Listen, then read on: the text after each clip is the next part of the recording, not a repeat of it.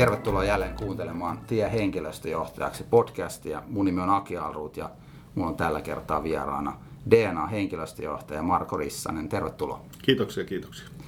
Kesä on vaihtunut syksyksi. Miltä se maailma näyttää nyt alkusyksynä? No maailma näyttää oikein hienolta jälleen, että kesä, kesä oli upea ja meni nopeasti, mutta tota, sanotaan, että arjen vauhti on palannut jälleen, että oikein positiivisissa merkeissä paljon mielenkiintoisia hankkeita tällä hetkellä käynnissä. Hyvä. Eli tämän podcast-lähetyksen tarkoituksena kaikille niillekin kuulijoille äh, kerrottakoon, jotka ei ole aiemmin tätä kuullut, niin on vähän kertoa kokeneiden HR-ammattilaisten, tässä tapauksessa henkilöstöjohtajien uratarinoista ja jutellaan, että miltä se HR on aiemmin näyttänyt, miltä se näyttää tänään ja miltä se näyttää huomenna. Ja lopuksi toivottavasti saadaan myös hyviä vinkkejä niille, jotka miettii, että miten voisi edetä sillä HR-uralla tai kenties vinkkejä siihen, että miten ylipäätään saa jalkaa sinne oven väliin. Lähdetään liikkeelle tota, se niinkin vaikeasta kysymyksestä kuin, että mikä oli Marko sun lapsuuden unelma-ammatti? Se on selkeästi muistissa, oli urheilutoimittaja. Ja tota, miksi, niin Siis urheilin itse joukkueella ja jääkiekkoa, jalkapalloa, mutta mä seurasin melkein lajia kuin lajia. Että, että se on varmaan se tausta, mistä se ihan jo pienenä, pienenä tuli. Että kyllä se pitkään pysyi mielessä, koska mä olin omasta mielestä äärimmäisen hyvä kirjoittaja. kirjoittaja paljon tuuti tekstiin, mutta mä jossain vaiheessa totesin, että se ei ollut välttämättä niin mielenkiintoista aina. Että, mutta kyllä se jäi sitten, jäi sitten myöhemmin, myöhemmin niin kuin nuoruuden unelmaksi vain. Missä vaiheessa sitten ihan semmoisia todellisia ajatuksia siitä, että mitä isona haluaisi tehdä, niin alkoi syntymään? No mun on pakko myöntää, että mulla ei siinä pari kymppisenäkään ollut vielä, eli, eli tota, koulu, koulujen tiettyessä, tietyssä vaiheessa, niin mulla oli aika, niin mä olin jopa vähän kateellinen muutamalle ystävälle, kun mä muistan läheiset kaverit, he sanoivat, että he tulee menee Nokialle töihin ja tähän ja tähän hommaan. Ja mä sanoin, että ei mulla ollut semmoisia ajatuksia. Että mä olin aika, sanotaan, aika pitkään, että mennään reilusti yli 20 tiettyyn uravaiheeseen, että mä aloin näkemään, että tämä on se työ, mitä mä haluan tehdä ja tulen tekemään. Ja sitten kuitenkin päädyit jossain vaiheessa töihin, niin mm. ei hirveän syvällisesti mennä niihin, mutta minkälaisia vaiheita siinä uran alkupuolella oli? No jos lyhyesti käy sen läpi, niin mä tosiaan, jos ajatellaan ihan koulupuolta ensin, niin kun valmistuin lukiosta, niin sen jälkeenkään ei ollut ihan, ihan mitä tässä tulee tekemään. Ja mä luin sitten kaupallisia aineita siinä sen jälkeen ja pääaineena oli laskentatoimi. Sen jälkeen mä siirryin sitten armeijaan ja ajattelin, että sen jälkeen sitten tehdään valintoja, että mihin, mihin lähtee ja siinä oli jatko-opinnot mielessä ja Samaan aikaan mun paras ystävä kysyi, että hän perusti myymälän, tämmöisen puhelin, puhelintarvikkeita, puhelinliittymiä, puhelimia myyvän myymälän ja tota, että lähetkö mukaan. Ja en lähtenyt alkuun, mutta hän jatkoi sitä ja sai suostuteltua, kun mitään valintoja ei ollut tehty. Ja, ja jos ihan rehtejä ollaan, niin sillä matkalla olen edelleen, eli 21 vuotta on tätä matkaa kestänyt, mutta siinä myymälätoiminnan alussa niin kaksi vuotta, kaksi vuotta niin kuin perustettiin uusia myymälöitä Uudellemaalle noin kymmenen kappaletta. Ja siinä oikeastaan tuli ensikosketukset HR-toiminta. Et meillä oli aika luontaiset roolit, että paras ystävä oli toimitusjohtaja ja minä vastasin myynnin valmennuksesta, kehittämisestä ja rekrytoinneista ja tietyistä HR-asioista silloin. Ja sitten muutama vuosi meni, niin 2001 niin liiketoimintakaupan myötä siirryin sitten ICT-alalle ja ihan puhtaasti ensimmäisen kerran HR-tehtäviin. Ja tota, toimin noin kuutisen vuotta henkilöstöpäällikkönä ja 2007 oikeastaan niin kuin vastaanotin nykyisen tehtävän. Et jos pähkinänkuoressa tarina olisi todella pitkä muuten kerrottuna. Eli se tuli ikään kuin vähän puoli vahingossa siinä, kun sulla tuli sitten se rooli, mihin liittyy näitä tavallaan HR-kuvioita. Niin... Se tuli ihan täysin näin. Eli tota, meillä oli hirveän luontaiset roolit tämän parhaan ystävän kanssa silloin nuoruudessa. Ja hän vastasi siitä liiketoiminta bisnespuolesta ja mä vastasin henkilöstöstä. Se niin kuin alkoi vähän automaattisesti ohjautua, mutta siinä mulla oli lisäksi aika vahva myynnin, myynnillinen rooli, joten en ollut puhtaasti HR-tehtävässä. Mutta 2001, silloin kun tämä liiketoiminta kauppa tapahtui sitten, operaattorialalle, niin tota, silloin se puhtaasti niin kuin muuttui. Et ensimmäinen tehtävä nimike taisi olla henkilöstökoordinaattori. Ja silloin tein palkkausjärjestelmien työvuorosuunnittelun kehittämistä, mutta aika nopeasti sit sain vastuulleni ää, tiettyjä yhtiöiden henkilöstöpäällikön roolin, jota tein 2007 vuoteen asti. Jos palataan vielä matkapuhelinmyyntiaikoihin, siellä kun itsekin olit johtamassa myyntiä ja varmaan aika monta päätelaitetta itsekin myit, niin mikä oli siinä vaiheessa se semmoinen niin avainkysymys, että miten sai ihmiset motivoitumaan siihen omaan työhön, myyntityöhön? No täytyy sanoa, että se, siinä, oli, siinä on muutama eri, eri tulokulma, että varmaan niin kuin, tietenkin ala oli aika kovassa nosteessa, kun puhutaan 90-luvun loppu, että sanoisin joskus, että myynti ei ollut ehkä niin myyntiäkään, mutta toisaalta sitten niin mun mielestä ne samat periaatteet, mitä oikeastaan nykyäänkin noudatan, noudatan tota, HR-tehtävissä, niin se mikä sieltä korostui oli se joukkuepelaaminen ja innostuksen luominen, kilpailuhenki jopa oli aika vahva ja myynnissä se on aika vahva. Et sieltä on ammentanut hirveän paljon oppeja kyllä tähän, tähän niin kuin nykytehtäväänkin, vaikka siitä on 20 vuotta aikaa. Miten sitten kun siirryit puhtaammin HR-tehtäviin sitten yrityskaupan jälkeen, niin miltä se tuntui semmoinen back office homma versus siihen, että siinä oli hyvin lähellä asiakkaita uran alkuvuodet? Oli se, se oli aika iso muutos, koska mä olin myynnissä kenttätyössä tietyllä tavalla, koska oli paljon myymälöitä, mistä vastattiin ja liikuttiin paljon ja tehtiin, tehtiin sitä puhtaasti myyntiä, niin kuin, tai enemmän myyntiä kuin HR kautta tuki, tukitoiminnon tehtäviin, niin oli se iso muutos. Siirtyi täysin toimistoon, tiettyjä rooleja, se oli hyvin myös tietyt rajatut roolit siinä alkuvaiheessa, mutta toisaalta mä koin, että ensimmäisen kerran mä pääsin tekemään itselle jo entuudestaan hyvin tuttuja asioita ja keskittyä siinä elämänvaiheessa vain niihin. Niin se oli myös motivoivaa, mutta oli se muutoskin aika iso silloin, että, että tota, hyvät ja huonot puolet oli siinä hetkessä. Mutta toisaalta mulle se oli se käännekohta, että siitä me käytännössä tämä HR-valinta syntyi puhtaasti. Jos ajattelee nyt niitä ihmisiä, jotka kuuntelee tätä lähetystä ja he ehkä työskentelee isohkossa tai isossa organisaatiossa, vaikkapa HR-tehtävissä, ja sitten haluaa edetä, niin täytyykö heidän tuntea huonoa omatuntoa, jos heillä ei selkeästi ole sellaista urapolkua mielessään jo tässä vaiheessa. Ei, ei missään nimessä. Mun mielestä se, siis HR on siinä suhteessa mun mielestä hieno, hieno toiminto, että jos lähdetään vaikka koulutustaustasta, sulla voi olla hyvin monipuolista koulutusta, oikeustieteellistä, mutta sulla voi olla ihan mitä, on se psykologia, ihan mikä vaan tausta, että on siinä suhteessa loistava kenttä, että jos sieltä lähdetään purkaa sitä. Ja mun mielestä ne keskeiset asiat tässä on enemmänkin se, että mä että sun pitää olla kiinnostunut ihmisistä jos sä et ole kiinnostunut ihmisistä, niin älä ikinä mene HR-tehtäviin. Toinen puoli, mikä on valtava hieno asia, että sä pääset kehittämään asioita, että sä pääset tekemään ja rakentaa parempaa organisaatiota, paremmin voivaa yhtiötä, niin siellä on niin ne valtavat mahdollisuudet, mutta ei ole mitään mun mielestä lähtötilanne rajoitetta, että, että sun pitää niin olla tietty koulutustausta, mutta sulla on mahdollisuuksia ja sitten pitää miettiä niitä kehittämiskeinoja, kuinka sä pääset sinne. Tuliko silloin ura alkuvaiheessa missään vaiheessa semmoinen unelma tai, tai, tai muu, että olisit joskus siinä asemassa, missä se tällä hetkellä on? No mä oon hirveän rehti ihminen ja mun on pakko sanoa, että mä en ole koskaan ollut semmoinen uraohjus. Eli, eli mä aidosti, niin mä ennen kuin alettiin tätä tekemään, niin sanoin vähän naureskellenkin, että mä oon kerran hakenut edes työpaikkaa ja se oli 15-vuotiaana rautakauppaa, enkä edes saanut sitä. Ja tota, muuten mä, mulla on aina tarjottu uusi mahdollisuus ja mä oon enemmän nähnyt siinä tarjotussa tilanteessa mahdollisuuden, kun mä olisin itse aina hakeutunut johonkin. Eli se uusi asia on motivoinut niin paljon, että siihen on ollut todella hieno lähteä. No nyt jos ajatellaan tätä nykyistä DNA-organisaatiota, niin miten sä kuvailisit tätä henkilöstöjohtamisen näkökulmasta? Sanotaan näin, että mä oon nähnyt tämän 20 vuoden aikana niin kuin todella vaikeita aikoja, todella hienoja aikoja ja nyt, nyt mun täytyy sanoa, että semmoiset viimeiset 5-6 vuotta niin me ollaan keskitytty kulttuurin rakentamiseen.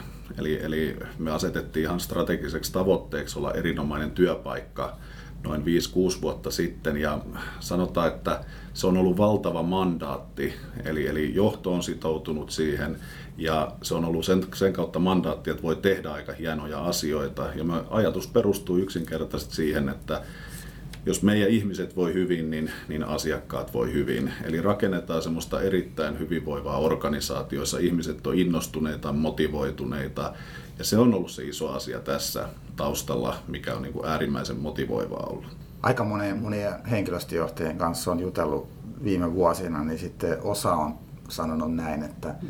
että se HR ja, ja sitten se linjajohto niin on, on tavallaan tukkanuotta sillä aika usein, että siellä on erityyppiset intressit, mutta toi kuulostaa se, mitä sä sanoit, että siellä nyt on, on saatu koko vaikkapa johtoryhmä sinne sen saman hankkeen taakse. On juuri, voin sanoa meidän osalta näin ehdottomasti, että lähtökysymys oli se, että niin kuin minkälaista on johta, henkilöstön johta, johtaminen tässä organisaatiossa, niin se kaikki työ, mitä tässä 5-6 vuotta ollaan tehty, niin se aidosti on antanut sen tilanteen, että itse ainakin koin, ja että tämä organisaatio voi hyvin, mikä tarkoittaa sitä, että uusien asioiden vieminen on äärimmäisen helppoa, ihmiset osallistuu, ideoi, pääsevät vaikuttamaan, niin se aiheuttaa sen, että semmoinen peruspohja on niin hyvässä kunnossa tässä toiminnassa, että siinä on helppo viedä uusia asioita. Enemmän pitää aina vaan miettiä sitä, että tekeminen pysyy järkevissä rajoissa. Mutta meillä ei tuommoista, niin kuin en koe, että linjaesimiehet, HR, tällaista haastetta tällä hetkellä kyllä ei ole, että ei todellakaan olla tukkanuotta, sillä vaan päinvastoin tehdään tärkeää yhteistyötä totta kai meilläkin on kehityskohteita, jos mietin, niin me paljon mietitään sitä, että mikä on HR ja esimiesten rooli. Että, että se mikä silloin sitten vaikutus HR-resurssointi ynnä muuta, mutta se on musta jatkuvaa kehitystyötä. Että. Pysyykö se omistajuus siitä omasta porukasta esimiehillä vai joutuuko se HR ole koko ajan siinä tavallaan taustatukena? Siis mun mielestä yleisesti ottakin HRn tehtävä on niin kuin kaikessa tukea ja sparrata. Meidän tehtävä ei ole hoitaa esimerkiksi esimiesten töitä. Että, että siinä on aika iso tärkeä ero, että tämä maailma on muuttunut jo huomattavasti, mikä HR rooli. Että parhaimmillaan HR aidosti tuo uusia malleja, antaa ratkaisuja niihin liiketoiminnan haasteisiin, on osa sitä liiketoimintaa, mutta me ei hoideta esimiesten tehtäviä. Mutta niin kuin sanoin, niin jokaiselle yhtiölle myös meilläkin on varmasti kehitettävää tietyissä asioissa siellä. Kulttuurimuutos on mielenkiintoinen juttu ja kerrotkin, että sitä on jo yli viisi vuotta viety eteenpäin. Teillä erinomainen työpaikka – agendalla. Onko ollut jotain semmoisia asioita, mitkä on niin vaatinut erityisen paljon ponnistelua teidän organisaatiossa, että on saatu ihmiset mukaan tai on ollut niin kuin niistä kaikista tehdyistä muutoksista kenties haasteellisia? On niitä paljonkin asioita, että jos lähden ihan sieltä vuosista, kun tämä tavoite asetettiin, niin mehän toimimme, meillä oli vanhat toimitilat, hyvin perinteiset, omia huoneita ja, ja aina vähän joskus huvittuneenakin sanon, että silloin taisi olla Hesarin kuva meidän päätoimistosta, jossa teksti oli, että DNA-pääkonttori Motonetin takana. ja tota, mutta se oli sitä aikaa, kun me lähdettiin uudistamaan. Ja tota, silloin me lähdettiin niin kuin rakentaa uutta tapaa tehdä työtä, joka sisälsi vapauden tehdä työtä missä haluaa. Se sisälsi uudet työtilat, Siinä oli monia asioita, mutta keskeisimmässä roolissa oli mun mielestä se, että yhteistyö työnantaja, henkilöstö. Että se on niin kuin yhteinen tavoite olla hyvä työpaikka ja aiheuttaa niitä toimenpiteitä, millä me ollaan parempia. Että henkilöstö voi hyvin ja yhtiö voi hyvin, niin olihan siellä haasteita. Tämmöiset jo muutokset, mitä kerroin, niin totta kai ne oli, mutta mä itse aina koen niin, että, että mitään, varsinkin niin sellainen vinkki aina itse sanonut, että HR-tehtävissä teet sä mitä vaan, niin aina on tietty ryhmä, joka ei koe, että tämä on hyvä asia. Ja se on aika semmoinen, että se pitää vaan hyväksyä, kunhan se on iso muutosvaikutus on positiivinen tietyissä asioissa. Mutta kyllä nämä oli semmoisia lähtötilannemuutoksia, että, että haasteita ja hankaluuksia ja riskejäkin tunnistettiin silloin, että esimerkiksi kun vapautettiin työnteko täysin, että asiantuntijat saa tehdä työn siellä, missä haluaa ilman sopimista esimiehen kanssa, niin syntyi pelko, että mitä onko täällä toimistoilla ihmisiä, että katoavatko ihmiset, mutta sekin riski oli turha, kun sen mallin oikein vei eteenpäin, niin me olemme vähän lauma-eläimiä myös, että kyllä me nautimme toistemme seurasta ja me haluamme yhdessä tehdä työtä. Ja jos työtilat on viihtyiset ja sinne on mukava tulla, niin tota, kyllä me myös tullaan, että semmoinen keskimääräinen etätyöpäivämäärä on semmoinen kaksi päivää viikossa, eikä todellakaan kadottu toimistoilta. Että. Millä tavalla henkilöstöjohtamisen keinoin pystytään semmoista luovuutta ja innova, innovatiivisuutta ylläpitämään, mikä on varmaan niin kuin laajassa mittakaavassa tosi merkittävä tavoite teillekin tulevaisuuden kannalta? Siinä on monia keinoja. Jos lähdetään vaikka niin kuin ylätasolta ensin, niin yksi keino on se, että pystytään luomaan vaikka, me puhutaan täällä uudesta osaamisen johtamisen mallista, joka on liiketoimintalähtöinen, eli käytännössä liiketoiminnat itse tietyn mallin mukaan haastavat itseään ja sitten yhtiön ihan johtotasolla haastetaan toisiamme, että on tämän tyyppisiä trendejä, mitä se tarkoittaa meille, mitä osaamista me tarvitaan tulevaisuudessa, että me varmasti pärjätään. Ja meidän tehtävä on tuottaa ne mallit, haastaa, sparrata ja sitten parhaimmillaan on aidosti osa sitä normaalia liiketoiminnan kehittämisprosessia, että niitä arvioidaan säännöllisesti. Meidän tehtävä enemmän niin kuin tuottaa, sparrata, haastaa. Nyt jos puhtaasti ajatellaan sun henkilökohtaisia mieltymyksiä ja ajatuksia, niin mikä on sun mielestä kaikkein palkitsevinta henkilöstöjohtajan työssä? Siinä on muutama Mulle haaste, jos niin palkitsevi hetki pitää miettiä, niin mä edelleen palaan tuohon samaan teemaan, että silloin aikoinaan kun asetettiin se sama tavoite, että me ollaan erinomainen työpaikka ja viime vuonna meidän mittari täyttyi, eli me saavutimme sen. Vaikka se ei ole minun aikaansaama, se on koko tämän joukkueen, meidän yhtiön henkilöstön johdon, henkilöstöedustajien kaikkeen aikaansaama, niin kyllä se tuntuu aika henkilökohtaiselta menestykseltä, vaikka se olen vain osatekijä siinä, mutta se oli niin iso tavoite, mutta se mitä sillä saavutettiin näkyy niin vahvasti, semmoinen todella hyvä kulttuuri, missä niin ihmiset voi hyvin ja viihtyy hyvin. Niin se on varmasti iso tavoite, että jos mun pitäisi joku niin kuin uran, uran hetki nostaa esille, mutta arjen suurimmat palkitsevuudet tulee siitä, että viimeksi eilen mun, mun tärkeä mun tiimijäsen saa liiketoiminnolta hyvä, että mulle tulee sanomaan, hei, että tämä henkilö hoiti tosi hienosti tämän. Eli semmoinen mun tiimiin kohdistuva palaute esimerkiksi antaa onnistumista. Silloin me ollaan tuotatte liiketoiminnalle lisäarvoa jossain. Että tämän tyyppisistä arjen asioista oikein tulee palkitsevuus suurimmiten mulle se ei ole, että mä saan jonkun aseman tai roolin, niin se ei ole oikeastaan relevantti. Että... Totesit sen tuon sisäisen sidosryhmän, kuka mm. sitten on kokenut hyväksi teidän palvelun, koska nehän sitten määrittelee, että onko se arvokasta vai ei loppuviimein. Se on juuri näin, koska ei, HRn tehtävä ei ole vaikeuttaa liiketoimintaa. Meidän tehtävä ja meidän pitää luoda ketteräs, ketterät HR-prosessit, että peruspalvelut toimii ja pystytään tuottaa sitä lisäarvoa sinne, että Mä monesti kuulen, että HR tuo taas nyt joku tämmöinen hanke tai joku, niin ei se ole meidän tehtävä. Meidän tehtävä, että me pystytään aidosti viestimään ja tämä on meille hyvä asia, tärkeä, tätä kannattaa tehdä ja liiketoiminnat näkee sen ja silloin me päästään, mutta keep it simple, se on oikeastaan se niin kuin paras neuvo tässä. Kyllä. Jos ajattelee niitä nuoria, jotka miettii, että kannattaako heidän hakeutua HR-tehtäviin, niin he varmaan mieluummin hakeutuu semmoisiin tehtäviin, jossa niin kuin aidosti koetaan, että se HR on se mikä halutaan mukaan niihin liiketoiminnan kehityshankkeisiin, eikä niin, että nyt ei kukaan saa puhua HRlle mitään, koska ne on taas siellä tavallaan laittamassa kapuloita rattaisiin. Joo, siis ehdottomasti näin, ja mun mielestä se muutos on tapa ainakin meidän organisaatiossa tapahtunut, että se on semmoinen yksi, niin kuin, mihin on tosi tyytyväinen, että kun jotain, niin HR otetaan ja kerrotaan ensimmäisen, lähdetään yhdessä tekemään, suunnittelemaan, ei tietenkään kaikessa, vaan se mikä on olennaista, että, että se on niin kuin mun mielestä, sanoit hyvin sen, että tämmöinen hyvä viesti nuorille, että siinä, tässä nykymaailmassa pääsee vaikuttamaan, pääsee tekemään, pääsee kehittämään ja osallistumaan. Että se maailma on muuttunut myös aika paljon. Että. Palkitsevien ja hyvien puolten rinnalla, niin varmaan joka tehtävään myöskin HR liittyy tiettyjä haasteellisia puolia. Niin mitä sä haluaisit nostaa esille? Koska halutaan myös semmoista positiivista, mutta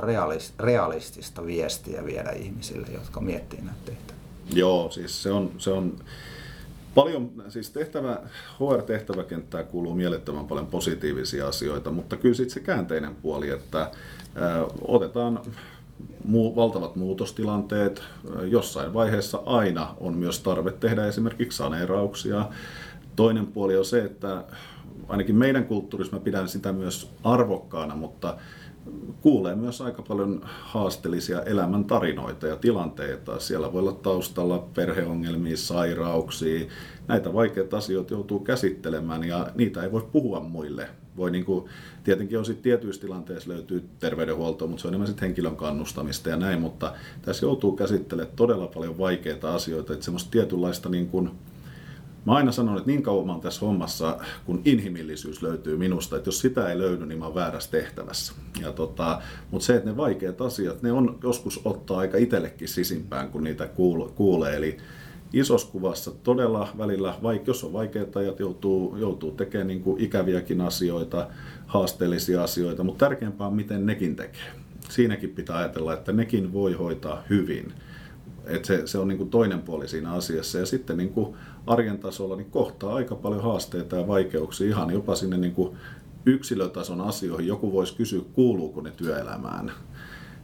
Kyllä ne nykymaailmassa osittain kuuluu. Ihminenhän itse valitsee kertooko asioita, mutta tämä on kokonaisuus. Eli työ- ja vapaa-aika sekoittuu. Jos sulla menee töissä hyvin, se näkyy yleensä positiivisena kotona, tai jos kotona menee huonosti, se näkyy negatiivisesti töissä. Että, että sen takia mä käytän sanaa, että se on kokonaisuus. Että en puhuisi enää aina edes työhyvinvoinnista, vaan hyvinvoinnista. Kyllä, kyllä. Joo. Tämä on ihan totta. Itsekin Joo. sanoin yhdessä tilaisuudessa, kun keskusteltiin näistä aiheista, niin puhutaan, että työ vie kolmanneksen elämästä, niin miksi se voi tuoda kolmanneksen elämään. Että just sen työetuliitteen poisottaminen. Ja se, mitä sä äsken kerroit, niin mun se liittyy aika hyvin siihen, kun sanoit, että pitää haluaa olla ihmisten kanssa tekemis, pitää niin kuin tykätä ihmisistä, mm. että viittii altistaa itteensä aidosti niihin tilanteisiin. Että jos ei se halua olla ihmisten kanssa tekemisissä, mm. ne on niin kuin vielä raskaampia ne ihmisten tavallaan tarinoiden kuuleminen ja se, että pystyykö olemaan niin kuin riittävällä tavalla empaattinen. Niin Ei kun toi, toi empaattinen sana on tosi tärkeä, että, että, että jos me käytetään esimerkkinä sitä, että tämä meidän kulttuuriin liittyy semmoinen niin kuin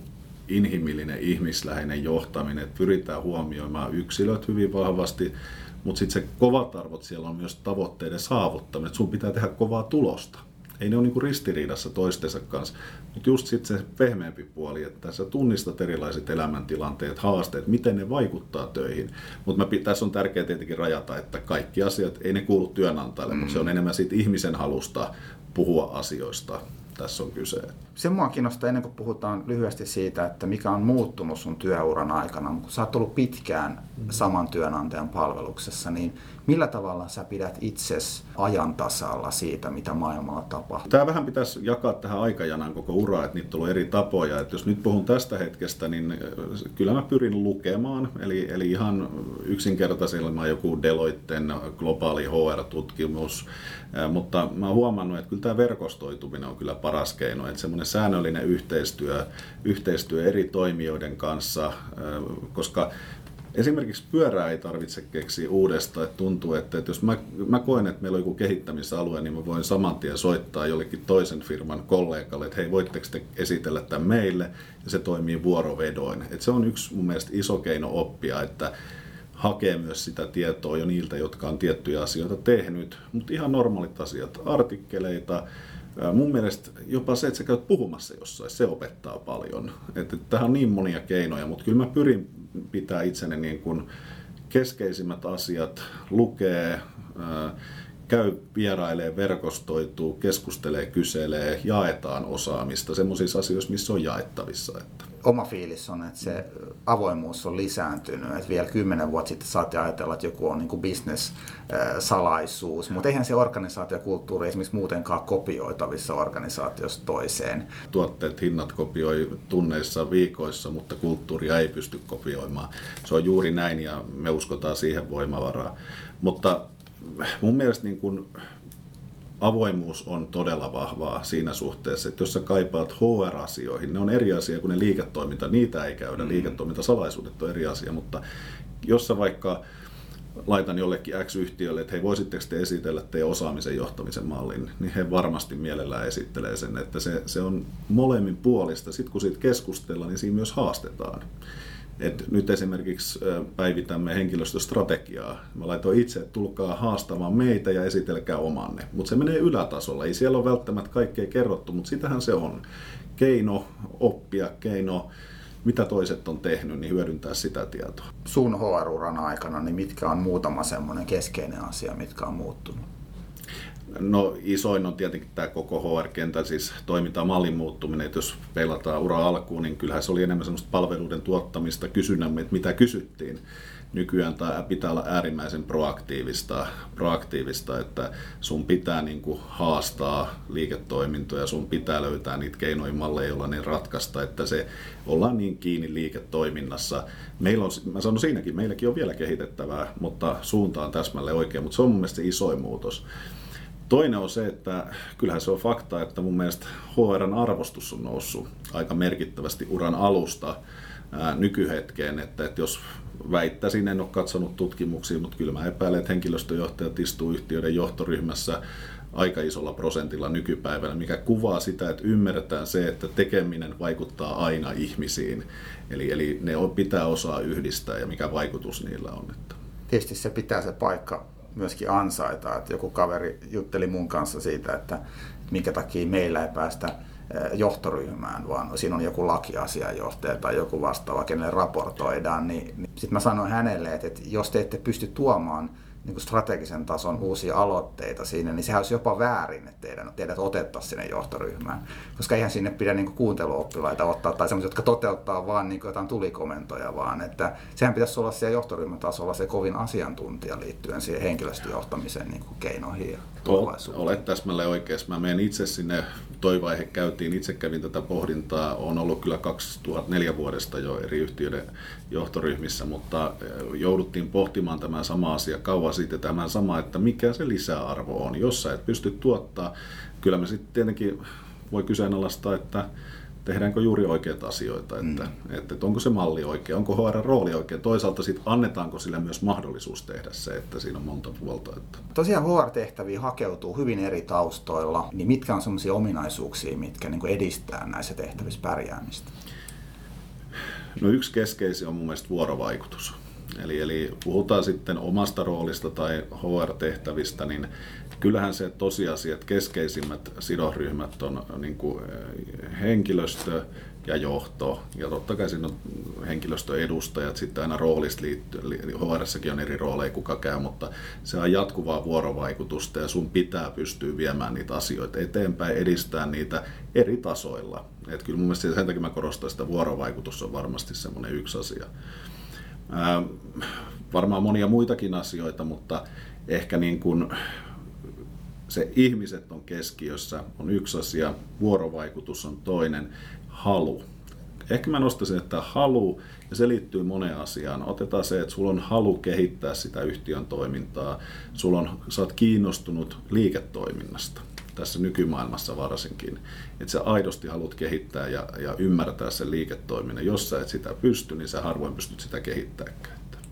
Että tämmöisiä nopeasti nousee mieleen. Millä tasolla se ymmärrys pitää olla, koska sä aika usein sanotaan, että hei, että et sä et voi olla täällä, että sä ymmärrä bisnestä, niin mitä sä, miten sä avaisit sen, Joo. Että vaikka teidän, teidän niin kuin viitekehyksessä? Toi on, toi on totta, että ei tässä voi substanssiosailla joka asiassa, mutta se, että sä ymmärrät ne perustoimintamallit, prosessit ja sen bisneksen niin kuin ylätasolla, että esimerkiksi meidän mallissa, niin meillä on kaksi liiketoimintaa, siellä on molemmissa omat business-partnerit HR-business-partnerit, niin he ymmärtää sen oman osa-alueensa. Jos ei vielä, niin he oppivat koko ajan sitä. Mutta se on täsmälleen oikein, että kaikesta ei voi tietää kaikkea, mutta ymmärtää niin HRn perusprosessit, liiketoiminnan perusasiat.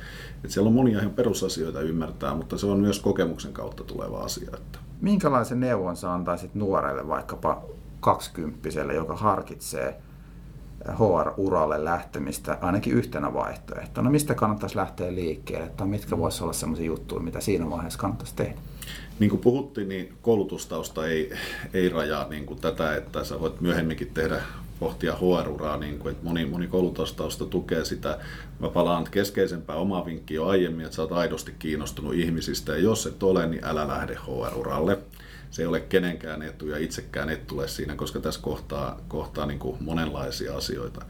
Mutta sitten siellä on monia eri vaihtoehtoja, siis onhan HR-tehtäviä monenlaisia koulutusohjelmiakin, se on yksi keino, mutta se, että niin kuin mä aina sanonut, kun tätä on useasti tätä kysytty, niin mun mielestä tärkeämpää on se, että jos sä aidosti löydät sen motivaatio, intohimo HR-tehtävä, niin hakeudu mihin vaan HRn perustehtäviin. Ja jos sä oot eri aidosti, niin kuin tässä kysyttiin nuoria, jotka tekee vasta uravalintoja, mutta käytännössä meet sä vaikka rekrytointiin, meet sä vaikka työhyvinvointiin, niin kunhan sä pääset sieltä, kun sä pääset, sulla on kyvykkyyttä ja halu, niin sä pääset varmasti nousemaan ja näyttämään kykysi.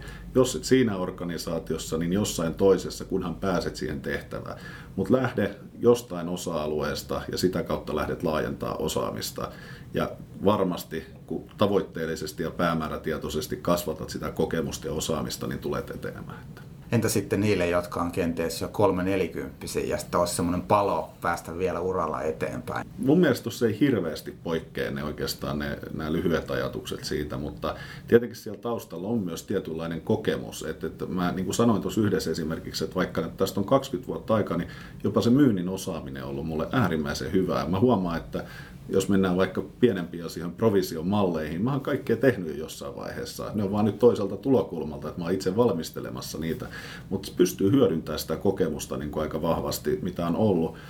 Mutta toisaalta aika samat asiat on siinä kuin edellisessä kysymyksessä. Tässä on enemmän sitä liikkuvuutta myös funktiosta toiseen. Saata sieltä niin sanotusti bisneksen puolelta. HR-ihmisiä ja sitten HR hankkimaan sitä bisneskokemusta, kenties muutaman vuoden päästä tulla niin kuin lisäoppineena takaisin, niin sekin saattaa olla tulevaisuudessa paljon paremmin mahdollista, mitä se on ollut aiemmin. Sä oot ihan oikeassa ja toihan pätee tämmöisen osaamisen kehittämiseen läpi organisaation, että sä pystyt ja pääset joko niin kuin lyhytaikaisesti tai pysyvästi hakemaan taas uutta osaamista eri osa-alueilta, on se sitten liiketoiminta tai joku muu asiantuntijarooli ja se on sitä osaamisen kasvattamista, mutta se on totta ei HR hirveästi, tai minä omalta kohdalta voi sanoa, että jos katson, niin kyllä se aika HR-porukka on ollut, nyt sitä tehdään toisinpäin, että ollaan osana ja tehdään sitä niin kuin liiketoimintalähtöistä HR. Totta kai siinä tulee vuosien varrella tietty stigma, että, että, että joku henkilö niin kuin on lokeroitu johonkin laatikkoon, mutta monesti ne hyvät ideat tulee lokeroiden ulkopuolelta kuitenkin. Hei, vika kysymys. Jos et olisi tällä hetkellä henkilöstöjohtaja, niin mitä olisit? Olisitko se urheilutoimittaja sitten? Ei, ei mä, mä, mun pitää olla rehti. Pitää myöntää, mihin ei, ei, ei riitä osaaminen, kyky, vaikka mikä halu olisi, niin en välttämättä siinä olisi maailman parhaita. Tai, mutta mun on pakko sanoa, että mä kuitenkin elän onnistumisille sillä tavalla, että aina joku tavoite ja se saavutetaan, niin, niin kenttä voisi olla hyvin laaja, mutta mä voisin olla jopa myynnin vetovastuus jossain. Siis ei, ei mulla ole mitään semmoista, että se, että pitää olla vain intohimo ja halu tehdä sitä asiaa, että se ei ole vain työ, että, että se on mulle tärkeää. Tähän on hyvä lopettaa. Kiitoksia Marko ajasta, mielenkiintoisia ajatuksia ja kiitoksia kaikille kuulijoille ja mukavaa syksyn jatkoa. Kiitoksia.